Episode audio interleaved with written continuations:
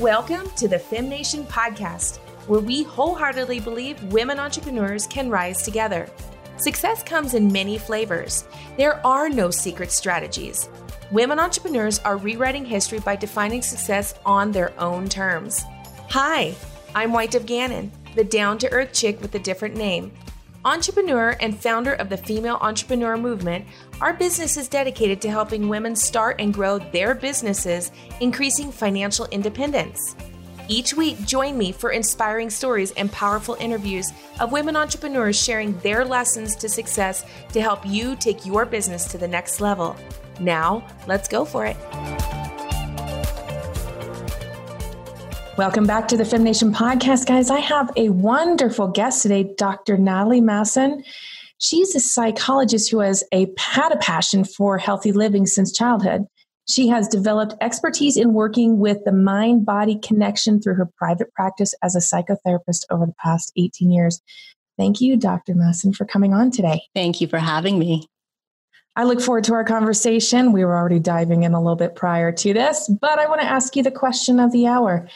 How did your entrepreneurial journey begin?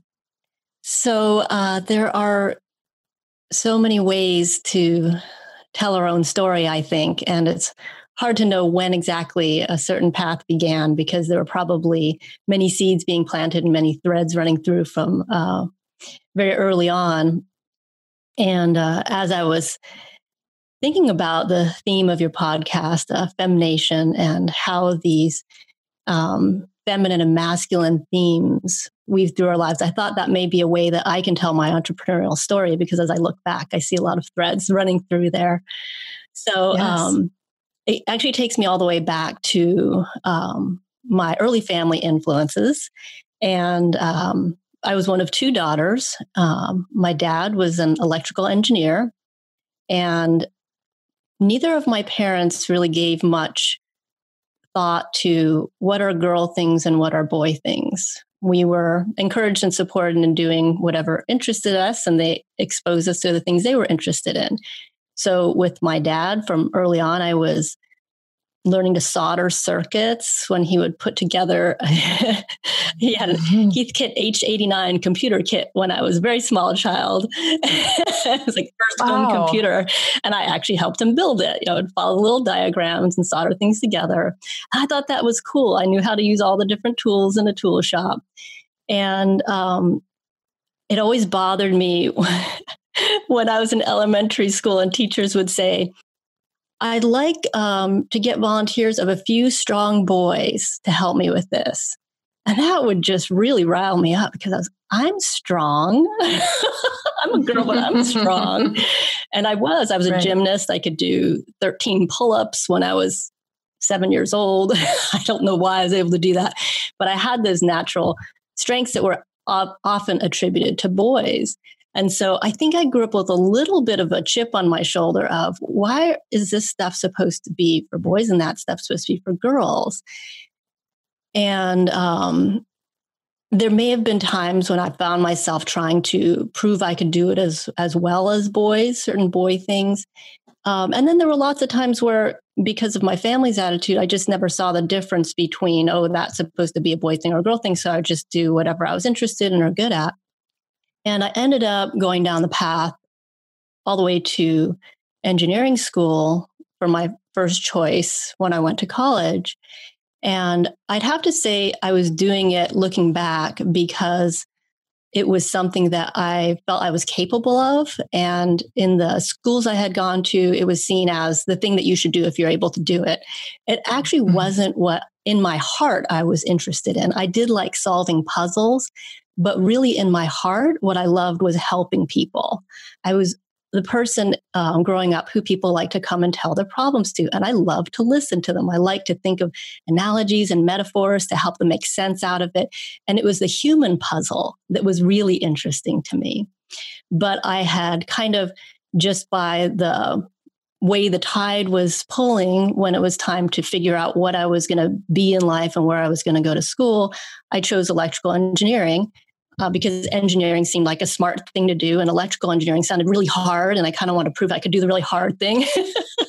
Sure. So that's how I ended up there, but in my heart, I always felt something was out of alignment and I wasn't loving what I was doing. I had to work really hard to stay awake in class, to make myself go to class. I wasn't passionate about what I was studying. And a couple years in to undergraduate, I opened up the school catalog and looked at psychology major and what would it take to switch over. And it was going to be a lot to switch over. And I thought, well, I should just finish this and see what it's like to get a job. Maybe I won't really hate it when I'm actually working. So I finished and I got my first job. And within 3 months, I said, okay, I'm going to go become a psychologist now. You tried. I gave it the good college try. I'm done. I'm moving on to the next thing. So, I left the part out, the masculine, feminine thing. I actually started college on an Air Force ROTC scholarship. I started out all in the military path. I would talk about all the masculine roles. Like I was going to be an engineer. I was going to be in the military. Yeah. Every Tuesday, I would put on my uniform and tie my hair up and we'd march around.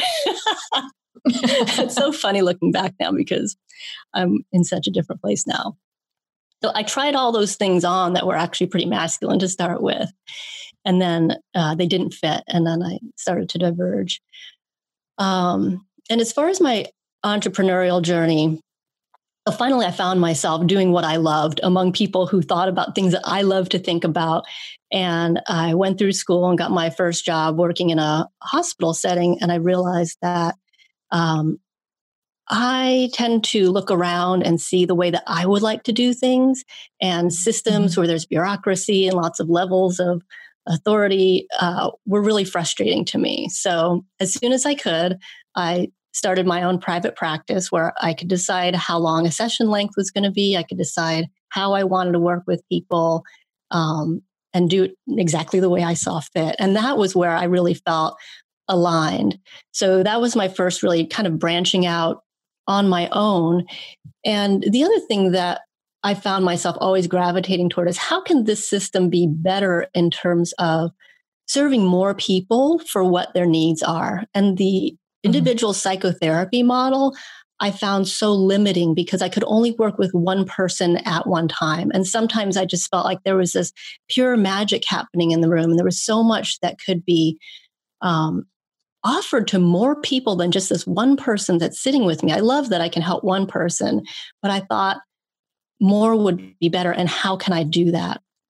And actually what happened was at that time, I was really experimenting a lot with this mind-body connection that you mentioned at the beginning, learning how we're not just talking about our thoughts and feelings, but they're expressed in our bodies and our breathing changes when we're feeling certain things. And we can find a segue to learning about ourselves and shifting things in ourselves, not just by talking about it, but by listening to our bodies and working through the body. And I was really exploring how to work with the breath. And I was reading books and going to workshops taught by yoga teachers and people from all different realms to learn about the mind-body connection and working through the breath. And I was sharing these tools with my individual psychotherapy clients, teaching them the same things over and over and getting these fantastic results. And I thought, how about we all come together to practice this? It'll be much more efficient. So I went to the yoga studio across the street from my office and asked if I could rent some space. And then I started my first group class teaching breathing practices. It was going really well. And then about 3 months later, the owner of the studio said, I want to give you a heads up. I'm going to be closing the studio in another month or two because I've gotten married and I'm moving on in life. This no longer fits for me. And my entrepreneurial brain looked around and said, this is a really beautiful space. It's an up and running business and it's right across from my office. How about maybe my ideas of running group things, having I always thought maybe a wellness center, something where people could come not for individual therapy, but to learn all these skills that therapists have to teach, but in a group setting. And maybe we'll just start with this thing that's already a yoga studio and start adding in other things. wouldn't that be amazing? So I came back the next day and said to the owner, you know, if you would rather not close it and rather somebody like step into taking over, I'd consider it. By the end of the month, I was holding the key. Oh my goodness, that was fast. It was really fast. And that's kind of how I've gone about following my intuition and my passions for, you know, how about this idea? Let me try it and see what happens. So there I went, totally overwhelming myself, now owning two businesses and not knowing anything about running a brick and mortar business and marketing and customer service and sales and all those things. So it was trial by fire. I learned a lot about what I love to do and what I don't love to do, and took a lot of lessons with me. It was a 2-year span that I owned the studio. And I realized that it wasn't the right business model for me. It was tying me down too much to a bunch of aspects of running a business that were overloading for me. So I wanted to start a family. I knew that I had just gotten married and I wanted to hopefully start a family. And I knew that having this kind of business was just too much for me. So I passed that on to the next bright-eyed entrepreneur and went back to my private practice. I had 2 children, and in the process of my way to having my second child, I encountered quite a few difficulties with miscarriages and fertility issues. And I worked through that by bringing in all the mind-body tools that I had been teaching as a psychologist. And that led to me having my second child. And that was when all the bells were going off in my head. Wow, this was such an amazing experience. I had my second child naturally at 46 after 2 miscarriages, by nurturing myself and applying these mind-body tools. So I thought this could really be something worth passing on to other people. And that was where my latest entrepreneurial venture was born, is I wanted to pass on what had been so helpful for me in fertility to other women who might be interested in this kind of holistic approach. So that was when I started teaching online and seeing just how I could get my message out, not one-on-one, not within a yoga studio, but to the entire world through the online airwaves. And this is what I've been doing for the last 2 years. And it's been a really incredible journey to discover what it means to step out in that format, to show up online, to serve people in this way, and to have the opportunity to reach so many people as the internet makes possible for us. Which is a huge, huge benefit of our time, to be able to reach the masses and be the change makers that we are called to be, for sure. In your journey, how did shifting between phases, I would say, how did that shift create the opportunity to learn how to dive deeper into finding kind of your soul purpose? I think that at each stage, I've always just listened inward. I try something and then I ask myself, how does this really resonate for me? You know, and I just keep course correcting, you know? So which is a good, your terminology is great there, course correcting. What is the difference between that and perceived failure for someone that maybe checks out one direction, and instead of saying, oh, I failed at it, saying, oh, that's not the door for me, or that's not the direction for me? What is the difference that you found between the two? So I could use the yoga studio as an example, where I could have framed that in a lot of ways because there were a lot of elements to it. And there were some elements that could have felt like failure. I did not turn it into the thriving business that sustained me the way I thought it would, that fit into my life and served in the way that I had envisioned. I never created that wellness center that matched the vision that I was looking for. So I could have judged it based on where it landed compared to my original vision, and I would have concluded that I didn't succeed. But really, it was a conscious choice to say, Anne, what did I gain? What did I learn from this? What did I learn about business, about myself, about others? What did I learn that I can take? And there were times along the way that I would look at how much I was earning, which was not a lot. Like, you know, in the early days running a business, like hopefully you're breaking even. And at some point you're making, you know, $1,000 a month and you're going, okay, now we're really smoking here. That's, you know, $12,000 a year, something that nobody can live on. And I would, and then I could compare it to what I would be earning from my psychotherapy practice if I had not taken on the yoga studio and I was using all those hours, earning a pretty good hourly rate.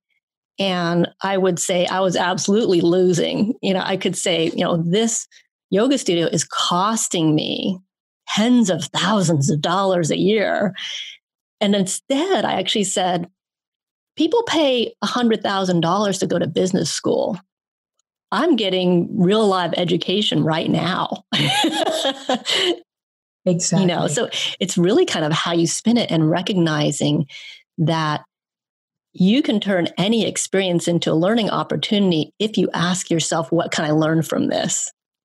Instead of being so tied to an expectation of outcome that really buries the opportunity to grow. Exactly. And there were so many ways that I grew. There were relationships that I formed that are going to be valuable to me for the rest of my life. There were things I learned about myself and what I'm good at and what I'm not, what I enjoy and what I don't. And so I take all of those pieces to each next thing. And so as I'm building my online business, I'm thinking back to my prior unpleasant experiences and saying, okay, remember, you don't want to create something so create something, you know, so all of those, failure experiences, if you would call them that, become education for how I want to move forward. So I think with everything in life, even if it's something that I truly regret, you know, and I'm trying to work through the regret, I say, how can I use this experience to inform me about how I want to move forward instead of down that path again?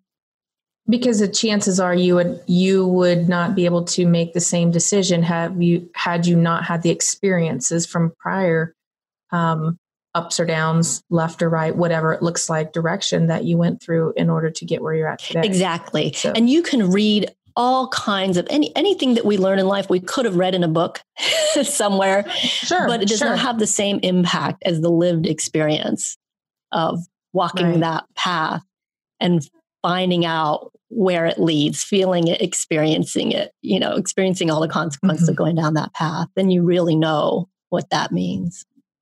And it's almost ingrained in you at that point because you lived it. Right. You know, I mean, we retain a lot of what we learn on the book level or, you know, the education piece of it, but unless it has a meaningful impact, it's not almost seared into how we make decisions later on down the road, unless we have a reason to connect it. It has to be connectable. Right.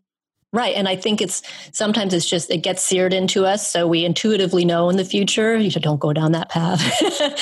Or we make a choice to really, really conscious. And I think when you talk about conscious and subconscious, it is important, I think, to stay conscious and pay attention to what the lessons have been, because there's also that thing where we keep remaking the same mistakes over and over again because we're not really aware of what we're doing and why we're doing it. So I think it's a combination of having the experiences and paying attention and, you know, purposely learning from them so that we can keep course correcting. Wouldn't you equate that to intentional living as well, though? Because if you're not intentional, you're just going through life or going through your entrepreneurial journey, or, you know, and I really want to keep this, you know, I want this related to the entrepreneurial journey, because for women, the entrepreneurial journey is really a part of their life. But in moving through that, though, if it's without intention, we're just going through the motions. And then that's where we don't learn necessarily from the components and the pieces that we walk through. But if we have a capacity to be intentional with what we're doing, even if we think for certain that this XYZ moment is the right answer at the moment, but we intentionally know why we're making that decision. And then we can course correct later and say, yes, it was for this reason to learn this. Mm-hmm. It wasn't for what I thought originally the outcome was meant to be. But that's more of intentional living, intentional existence through life more than anything. Yeah. Yeah. I would agree with that. And I find that what really helps me is to regularly revisit what my visions are, what my values are, you know, how those are guiding me, and then asking myself, how is what I'm doing now lining up with my visions and my values? Because it's easy to get sidetracked with some metrics, you know, certain metrics of growth of the business, for example, and have that, which are necessary. Yeah, like we want it to be profitable, but if profits end up, you know, directly driving everything, and that's our only measure of our progress, then we can start discovering that it's not also moving us toward some other measures. Like for me, a big challenge is setting up my business so that it aligns with my values of spending time with my family and being available to my family. I have young kids, they're 3 and 8. I'm very aware that this time is a blink of an eye. And to serve and grow my business requires time. So there's a continual pull between these two values and priorities. So it's something I continually come back to as I'm setting my goals and structure for my business. How does this also align with me being present for my family, especially during these years? So, because it would be very easy for me to just go into business focus mode and set up everything to prioritize that, and then realize that 3 years have gone by and I kind of missed a chunk of time, you know, being, you know, just trying to get by and make sure I was taking care of everybody's needs, you know, and just struggling to make everything fit together, when my value, my vision for myself is that I want to have a certain amount of ease during this time too. And maybe that means scaling back on some of my business goals. I want to have some ease to be able to fully show up with my kids. And that's not always easy. So I need to keep coming back to that vision and saying, no, that's my big picture, is a thriving business and a thriving family life. And how can I have these two things come together? And if I don't keep coming back to that vision, I might create something that really doesn't fit. So I think all that course correcting, it's just a process of, I don't know what it's going to look like to fit all that. But if I keep asking myself, once a month, I come back and kind of look at, where am I going? How are we doing? And are there adjustments that need to be made to veer me down that path?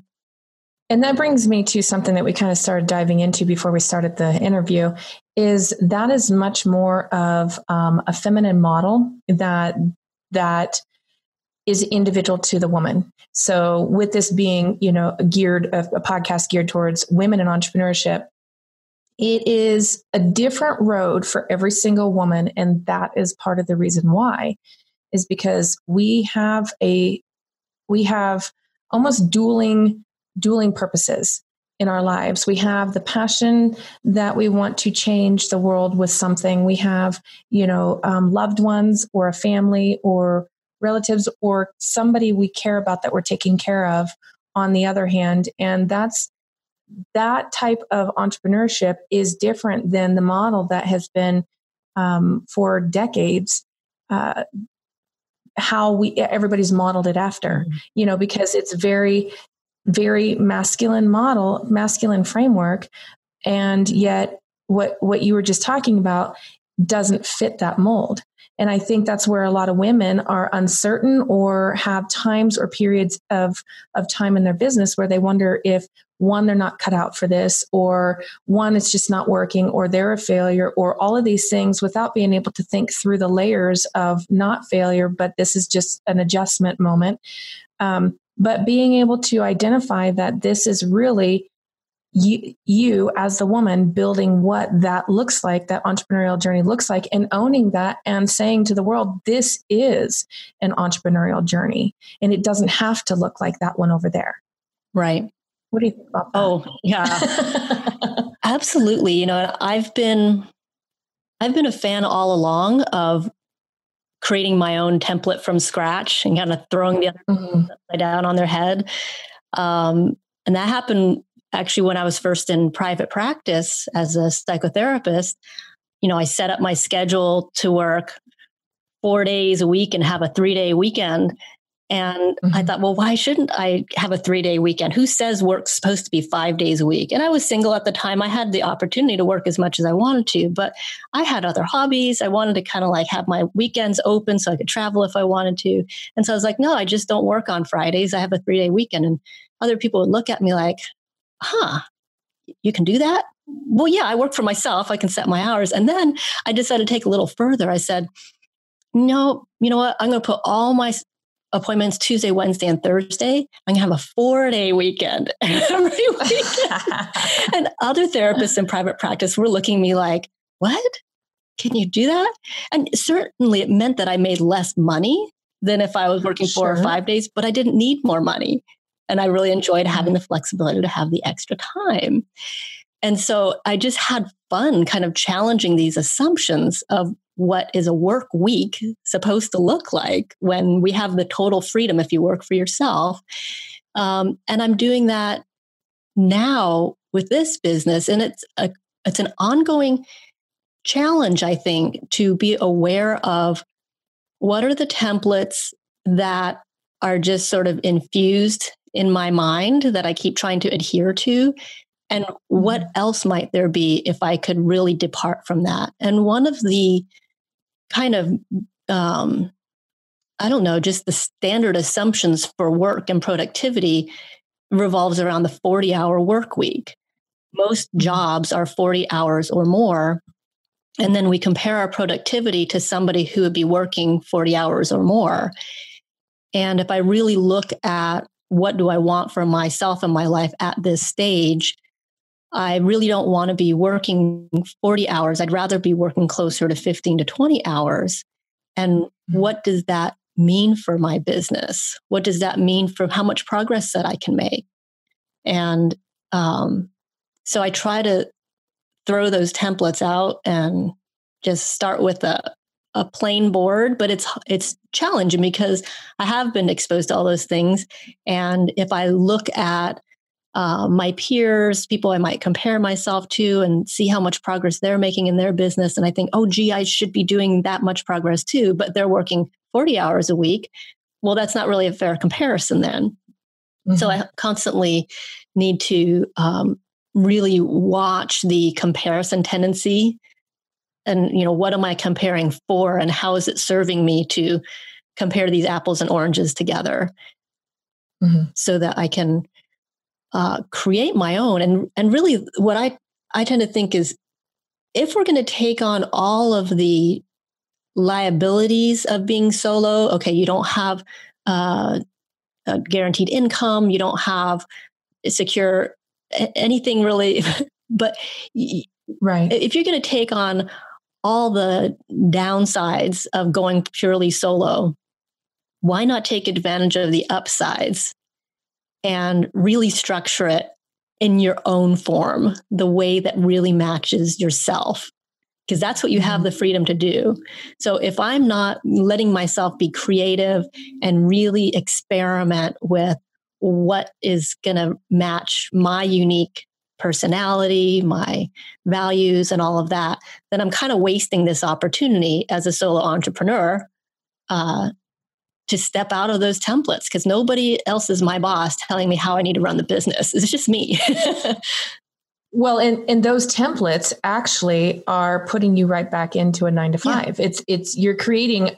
You're actually not creating an entrepreneurial lifestyle or a journey that is specific and unique to yourself, which is the upside. You're not utilizing the opportunity to have the upside. You're just creating a job. Exactly. Because we're putting it back in what the status quo is of what it looks like to be productive. Mm-hmm.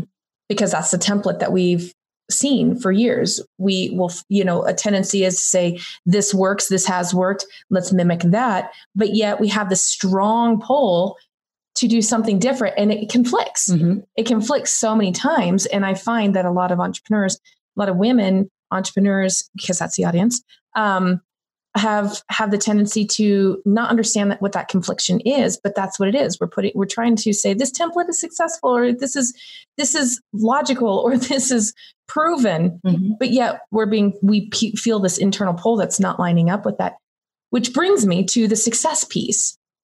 That's another piece of it that has a template. Mm-hmm. Success looks like multiple 6 figures, 7 figures, 8 figures, the ones that are crushing launches and, have, 10,000 people in their course. And, and those are great.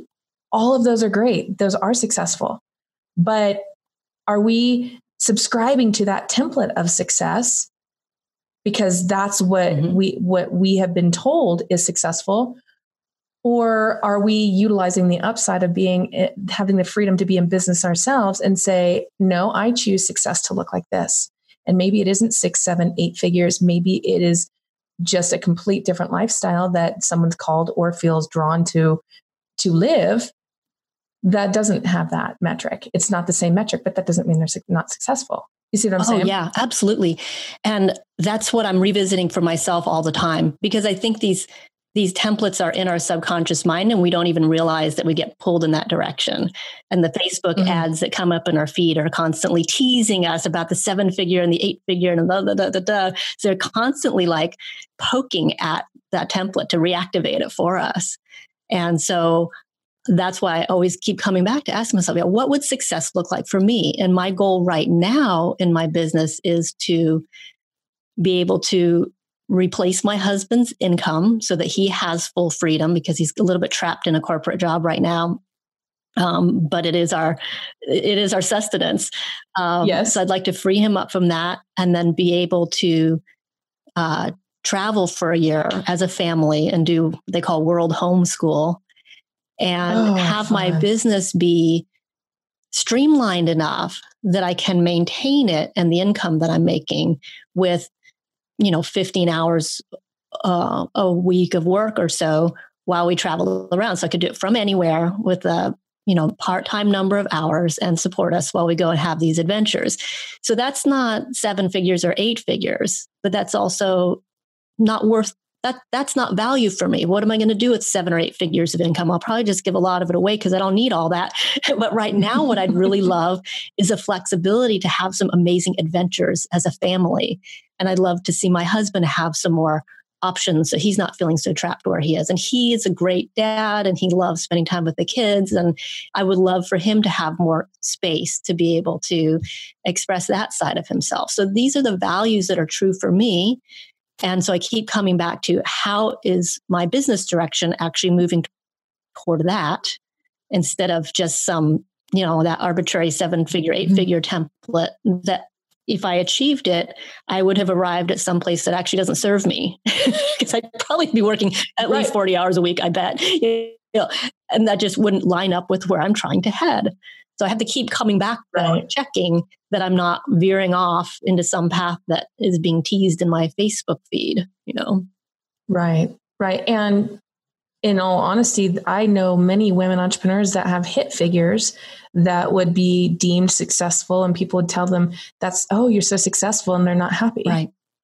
Because they created something awesome. They are giving value to the world, but they didn't listen to what they wanted to create from the internal perspective and change or pivot their business or shift that moment to what is meaningful for them. And then that's where you see some of them you know, create something huge, and all of a sudden they're no longer in that space. And we're like, wow, what happened to that person? It's because it wasn't aligning right. Right.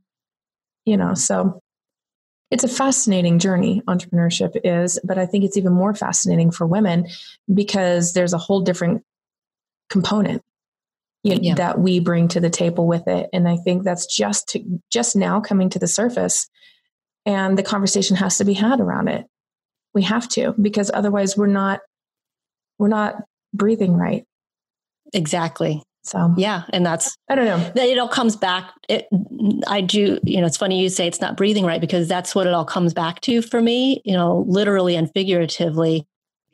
How does your breath flow when you embody this role, you know, and you know, when you've hit it, when your breath flows easily and naturally, that's a sign, that's your barometer that you're kind of in alignment and things are flowing. And when you feel that tightness and that restriction or that knot in your stomach or something, that something's out of alignment. And I just use that to keep telling me, okay, something's not quite right. Keep tweaking it, keep course correcting. You know, this isn't the right formula yet. And then, but when you hit it, you know it, you can feel it almost all the way through. Yeah. You're just like, yes, that's it. But prior to that, you're like, I can't quite articulate it, or I can't quite say what that is, but I know that I'm driving towards it. Yeah. And I think that's the key, is just to keep driving forward and keep trying different things and keep checking in. And you make little corrections here and there as you go. And I think we get closer and closer. At least we're enjoying the journey along the way. I mean, at the very least, at least that. At least we're not feeling stuck in something. Right. How has the entrepreneurial journey changed you as a person, though, all of this in and out, back and forth, and analyzing yourself? Oh, goodness. What a great question. Most recently, it's been actually super exciting for me, because I've never had a shortage of ideas and inspiration for what I wanted to get out into the world, what I wanted to share, what I wanted to contribute. Never short on ideas, but I've been short on time. But that's really just, that's a detractor. We're all short on time, right?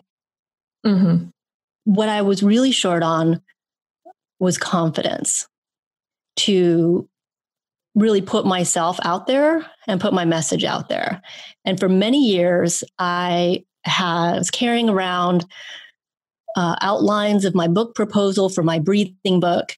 And I wanted to write this book on breathing that would be for lay people and for psychotherapists, to change how we relate to and understand breathing and how we can work with the mind and body together. And for a good 10 years, I've been like working that book proposal with the vision that one day I would write that best. And I could never get myself organized around making it happen.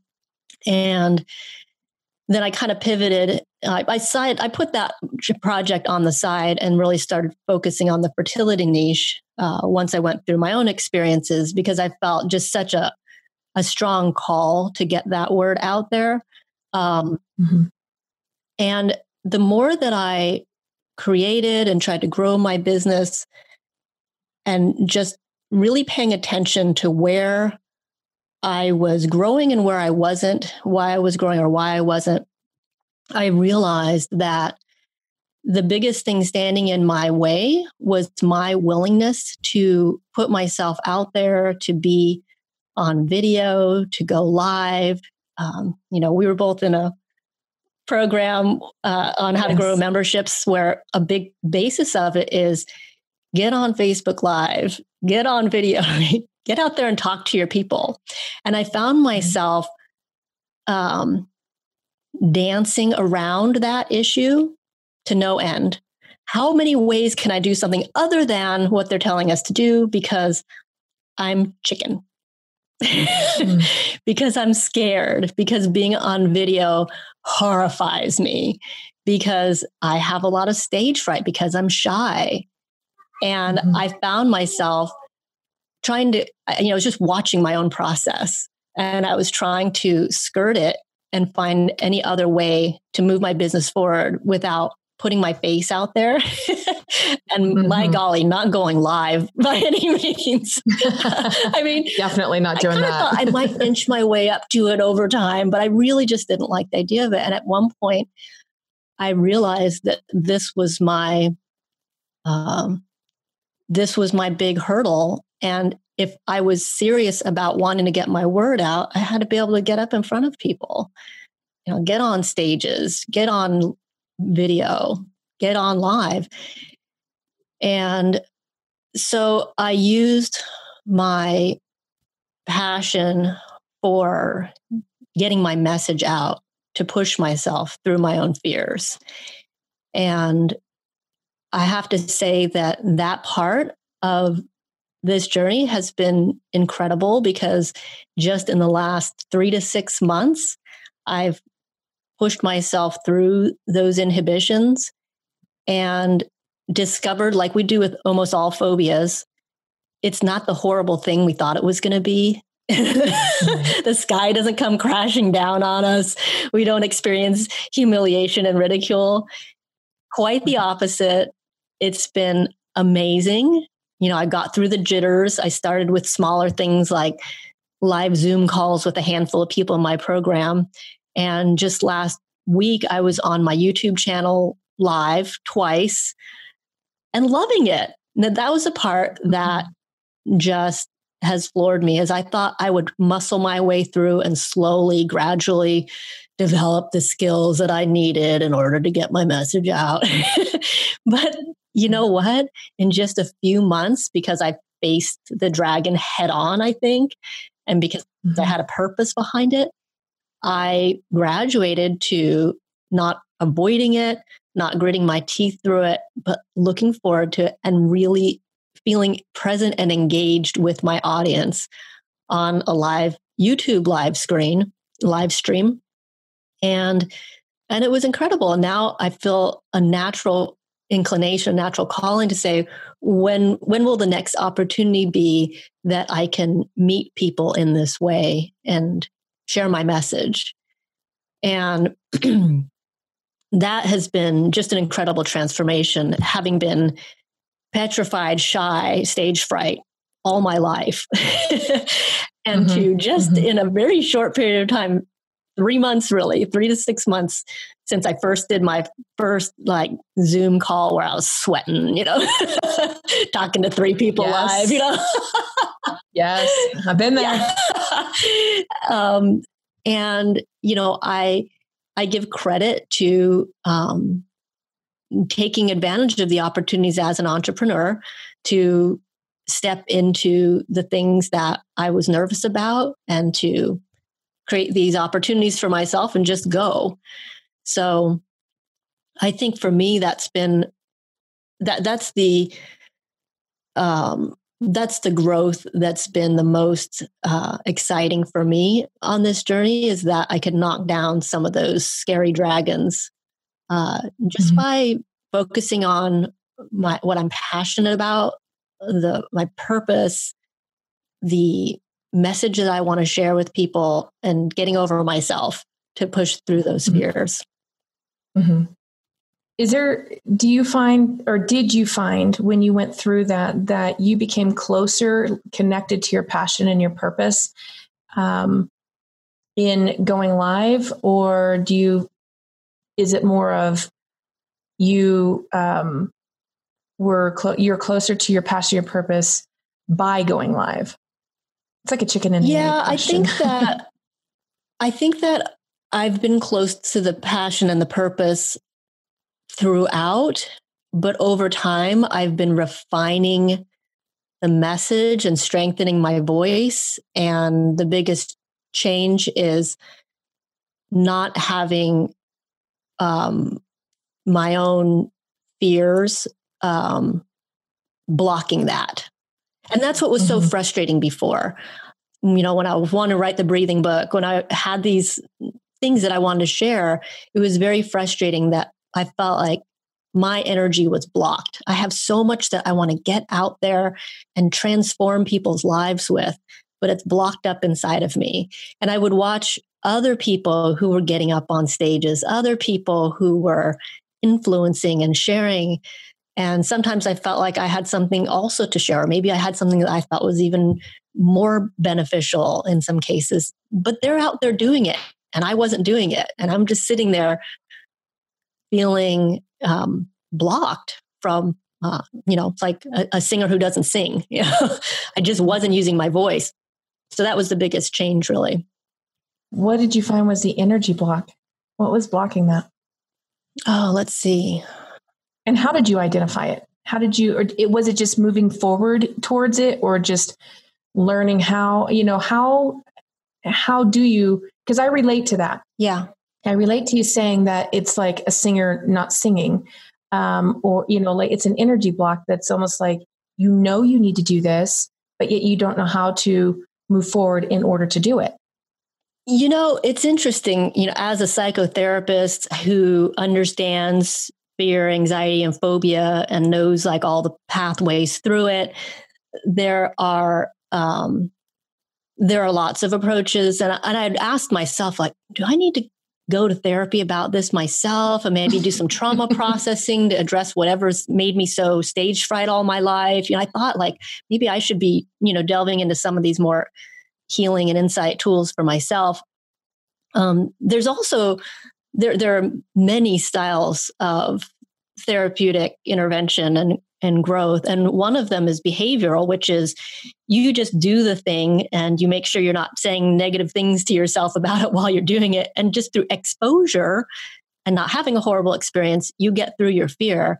And ultimately, that's the path that I ended up going for myself. There wasn't some, deep insight connection to that time in fourth grade when I got teased, when I, got up, yes. To sing with the chorus. Yes. My own, the insight came from, what I shared about being in this program where they were telling us, okay, now you're going to go live 5 times a day on the day that you're closing your program. Like, oh no, I'm not doing that. And just watching my own resistance, just watching the inconsistency. I paid $2,000 for this program and I'm not going to do the basic thing that they're saying you need to do to succeed. Right. Like, what am I doing here? I'm just wasting my money. So I had to just look at my own inconsistencies and how I was carrying out my own, my own process here. And so I just really called myself out on it and said, the biggest thing that's going to move the needle in my business is getting over my fear of putting myself out there. So I just looked and I saw it. I admitted it to myself. And then I looked for opportunities. You stepped into it. Yeah, I stepped into it. So knowing that was my biggest barrier, it wasn't about creating a better sales funnel. It wasn't about a better sales page. I just called it out. It's like, okay, yeah, I need those other things. But the real thing, the 20% that's going to make an 80% of the difference is dealing with my own confidence issue. I can't have this huge weak link dragging down the whole system. This is just not effective. So then I just focused on my higher purpose for doing this, which was to reach people in a way that was going to move them, to grow my business so that I could replace my husband's income and travel with the family, focusing on those big reasons why I'm doing this. And then I would, I'd kind of sneak up on myself. And the first time I did a YouTube live, I did it extremely spontaneously. I was 5 hours from cart closing on one of my launches. And I had been building up a lot of audience on YouTube. And I knew that if I went live, it might be a way I could let people know that cart's closing because I didn't want people to miss out. And so I just did it completely spontaneously. The kids were playing in the front yard and I told my husband, you mind just keeping them occupied for a half hour because I'm going to go do this thing really quick right here. Just keep the kids out of my office for half an hour. I ran upstairs and hit live and just start going. So it's kind of funny, that I just sort of set up these things where I would almost trick myself into having to focus on the urgency of the moment and instead of, okay, I'm going to schedule this a week in advance and advertise it to everybody. Then I have a whole week to freak out about it.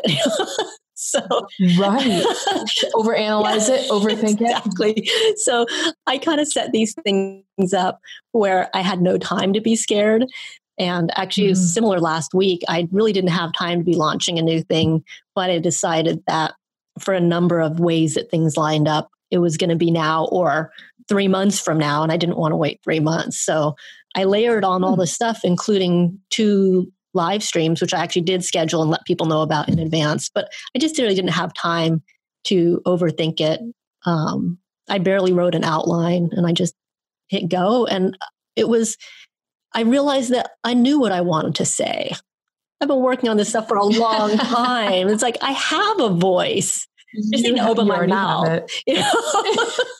So yeah, right. I just had to like push myself out there. Did it flow easier? I mean, was it easier than you thought it would have been if you would have overanalyzed it? So much easier. You know, and actually, you know, one of the other things that helped me get to this point was I did do it stepwise. I didn't just jump off into the deep end right away. Right. I did, like I said, the smaller live Zoom calls where I was doing small group coaching. And then I also did a lot of scripted videos for my YouTube channel where I would actually write out the script and use a teleprompter. And then when I edited my videos, I started seeing like, oh, I don't sound bad. Hey, I actually sound, you know, I'm making sense. I'm coherent. It sounds professional. And the more that I did it and got the feedback, the more my confidence grew. And eventually I was able to speak without a script on my recorded videos. And so I did kind of go stepwise, you know, to scripted video. Your steps. Yeah, steps for me. Like, what's the next thing that I could tolerate doing? So that it was, you know, and a lot of it, honestly, it's kind of a messy way to do things, was just setting up situations where I had to do it. So I would tell my audience that had signed up for my program, I'm going to get these 3 videos out to you so you can do these meditation practices. And then I'd have to do it. And I didn't have time to really script everything and do it all perfectly. So a lot of it was making promises that forced me to hurry up and get it done. So I didn't have time to be perfectionistic and to rehearse everything. Or overthink. Yeah. So it's kind of messy, but hey, it worked. So now I can get on video. I can get on video live. Who knows? I might be able to step up on a stage and have fun with that. And ultimately that's my goal, is not to be somebody who gets on stages all the time, but to be somebody who could, if I had the opportunity, and would look forward to it. Like if somebody came up to me and said, we'd like you to do a TED Talk, would you do it? 6 months ago, I would have said, that's not a good idea. That's not going to go over well. It's a good idea, but it won't go over well. So I better not do it. I would have to prepare for a year before I did that. I'd like to be able to get to a point within my own confidence and my own abilities that I would say, absolutely, I would love to do that and be able to pull it off. So I've enjoyed the opportunities as an entrepreneur to set these goals for myself and then set up little challenges along the way that help me move toward that. Right, right. So what do you focus? What is your passion? Tell us about that. Oh gosh. What is my passion? In your business, what do you do? I love to see people turn the corner in their relationship to what's creating stress in their lives and within themselves. And, you know, right now I'm in the fertility niche where women to come to me because they've been wanting to get pregnant. It's something that's not under their control. And by the time they find me, they're highly stressed out about this, and it's stealing their joy in life. It's not something that it just bums you out when you think about it. It's one of those things that kind of hangs over your head like a cloud and infiltrates everything. And some people have been on this path for months or years. And there's just this cloud of heaviness hanging over everything. And obviously, I'm hoping that through their through following my guidance, that will support their fertility and they'll get pregnant and have the family of their dreams. But the higher priority for me is for them to be able to reclaim their joy and their sense of empowerment, no matter what happens, so that we're not dependent on this Mother Nature miracle coming together for them to be able to embrace their lives right now. And what I'm passionate about is seeing people be able to make that shift in a relatively short period of time. And I've been creating these meditation practices and a 7-day challenge. I've got one running right now where they a group of women comes in together who are on this path, and they do daily 15-minute meditations. And it's just incredibly exciting to me when we start this. It's my second time running this now. And I see their comments. They comment after they do the practice. And just seeing, it's like, I don't literally see it because I'm reading their comments, but I feel like I'm seeing their eyes light up. I feel like I'm seeing their hearts light up for the first time in a long time, where they realize that I don't have to be a prisoner to this struggle that I'm having. And I can start feeling better now, even though my fertility situation hasn't changed. I can feel peace in this moment. I can feel hopeful about the future. I can enjoy my partnership. So I think that's what I'm most passionate about, is helping people see that inner peace is not 3 years of psychotherapy away. It's something that when you approach it skillfully, when you have the right kind of tools, you can find your way to that inner shift quite readily. And that's been super exciting to me. And that's really what pushes me forward. It's like, wow, if I'm creating tools that can help people this way, I really want to get the message out, because people are suffering so much and they don't have an idea that there's another pathway.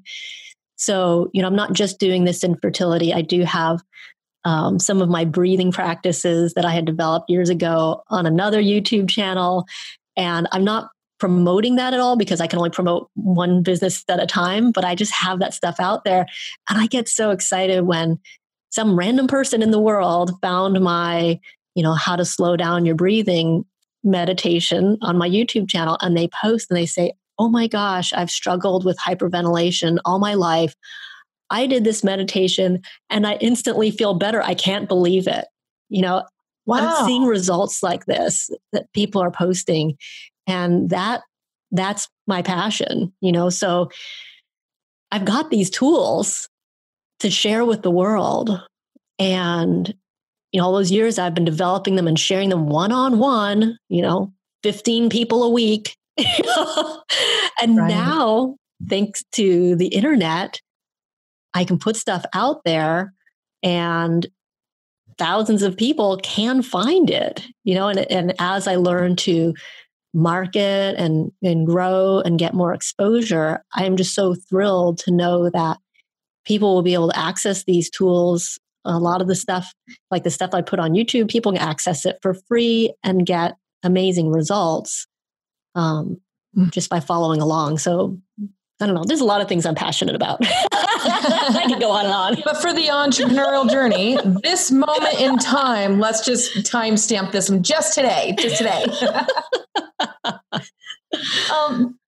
Natalie, it's been wonderful having a conversation with you and kind of picking your brain and looking inside to see, what does that look like for you? And what does that sound like for women? You know, and the changes that you're making are huge. They're big, because there is a different way. The struggle bus doesn't have to be the only route. Yeah. We can choose to do it. It's finding what works for us, and you offer that guidance. So thank you. Thanks for coming on, and thank you for the work that you do. Thank you for having me, and great thought-provoking questions. Things I hadn't really thought about. That's, well, it makes it fun. So yeah. Guys, check out where to find Dr. Natalie Masson, and she's going to share all those details. We'll have them in the show notes for you so they can hyperlink and find where to have a conversation with her, no matter where you are in your stage of your entrepreneurial journey or your life. I guarantee there's something out there she has that can help you along. So thank you, Dr. Masson, for being here today. And as always, guys, keep moving forward.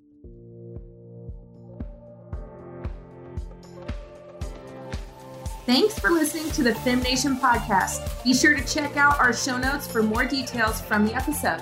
If you love the show, share it with a friend or drop me a note. I'd love to hear from you over at whitedovegannon.com or find me on social media. Until next time, keep moving forward.